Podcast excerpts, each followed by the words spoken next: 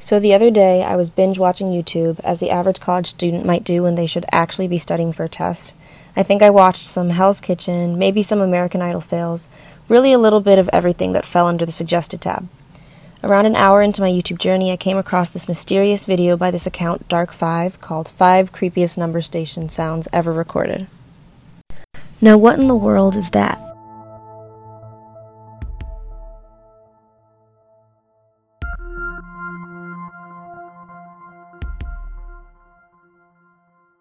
This is the One Time Pod. My name is Hannah Batson, and today I want to talk about what I think is one of the creepiest forms of modern day cryptography number stations. So, what are these so called number stations? Number stations are shortwave radio systems that broadcast various forms of repetitive numbers all over the world. These numbers are enciphered messages that can only be deciphered by its intended recipient. Number stations are essentially great ways to deliver information to international spies without revealing the identity of the sender or the receiver. Incredible, right? So, the first thing I thought when I discovered this was great, there are really spies everywhere. I actually had a fit. Then I talked to my mom, and she gave me the saddest advice ever. She said, You can't be afraid of spies, just like you can't be afraid of flies, because they're everywhere.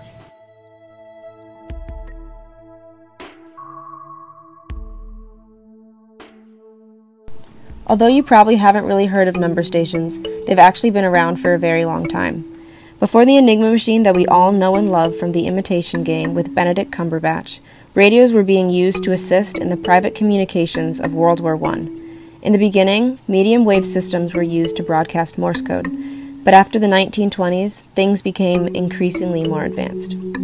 As these stations could obviously be heard all over the world, more complicated encryption was necessary to maintain the secrecy of the messages.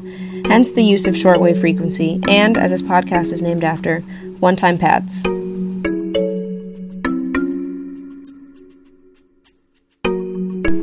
Shortwave systems are pretty complicated, so I won't waste time in explaining it. All you have to know is that shortwaves are reflected onto the ionosphere, which is basically a layer of electronically charged atoms in the atmosphere, and then back down at an angle to Earth. Because the wave is reflected from such a long distance, it's nearly impossible to track, which is very useful. And one time pads are seemingly random keys that are used only once to encrypt a single message. They translate numbers into letters and are incredibly long and make messages nearly impossible to decipher. Shortwave radio systems, along with one time pads, were so secure that they had been used throughout the back half of World War I, World War II, and the Cold War. They're actually still being used today.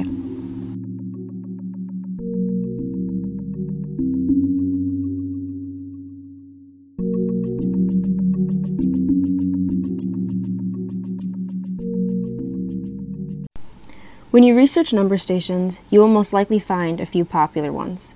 The Gong Station, Swedish Rhapsody, and the Lincolnshire Poacher are commonly referenced because we have the most information about them today.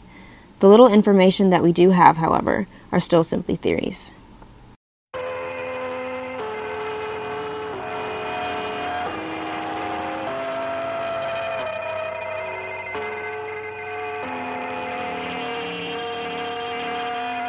That's the sound that a man in the GCHQ, or Government Communication Headquarters, heard while intercepting radio signals towards the UK in the 1980s. Apparently, the signal was one way, meaning the recipient of the message never replied. Along with this gong sound, a seemingly female voice chanted numbers in German.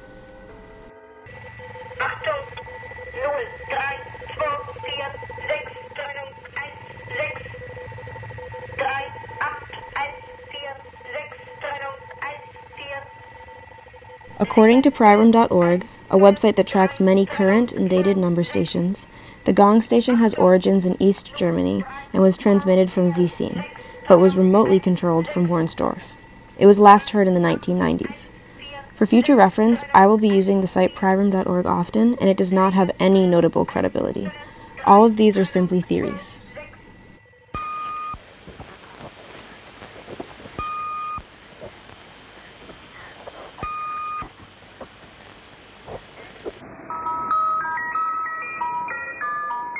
This is Swedish Rhapsody.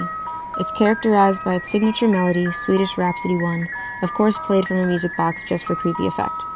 The station is predicted to be operated by the secret police force of Poland It was first discovered in the 50s and was last heard on April 9, 1998. Some strangely believe it resurfaced in 2003 in English, but there's little credibility to that theory. Of course, with every number station, there are numbers.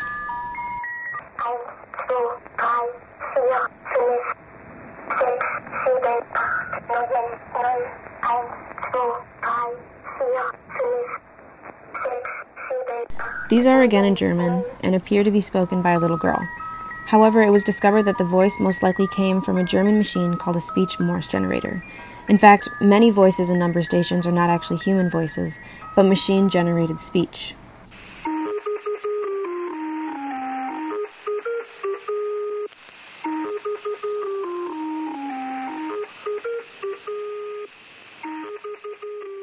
Yep, another creepy song.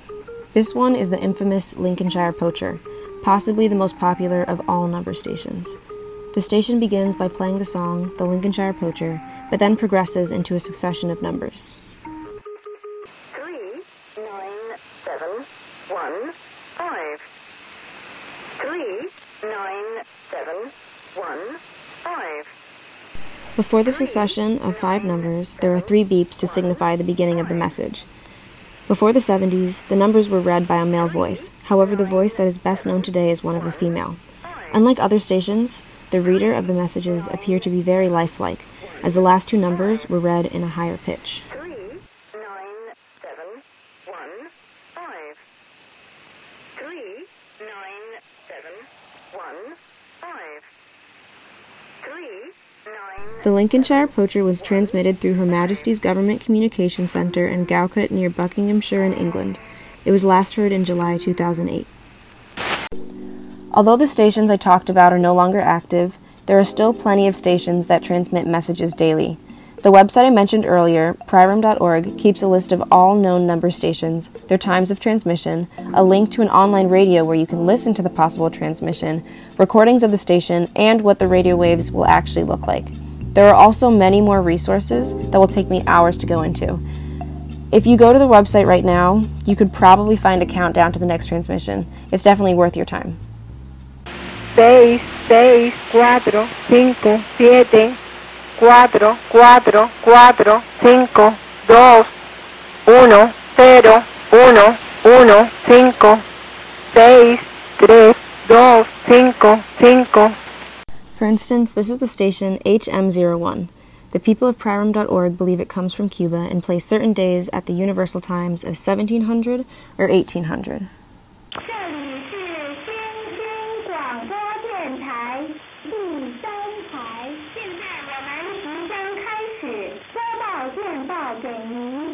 Here's another one with the ID V13. It transmits from Taiwan and usually plays during the universal times of 0, 1, 2, 3, 4, 1200, and 1300. The station begins with a song and then progresses into numbers and groupings of four.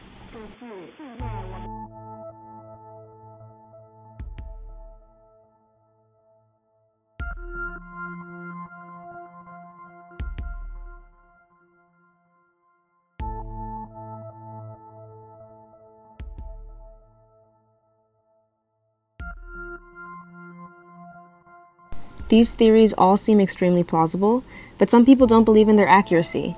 I mean, we don't honestly know where any of this stuff is actually coming from. To date, there have been no agencies, or even people in general, who have admitted to the use of number stations. So, how do we know that it isn't all some sort of elaborate prank? Could it all be a joke?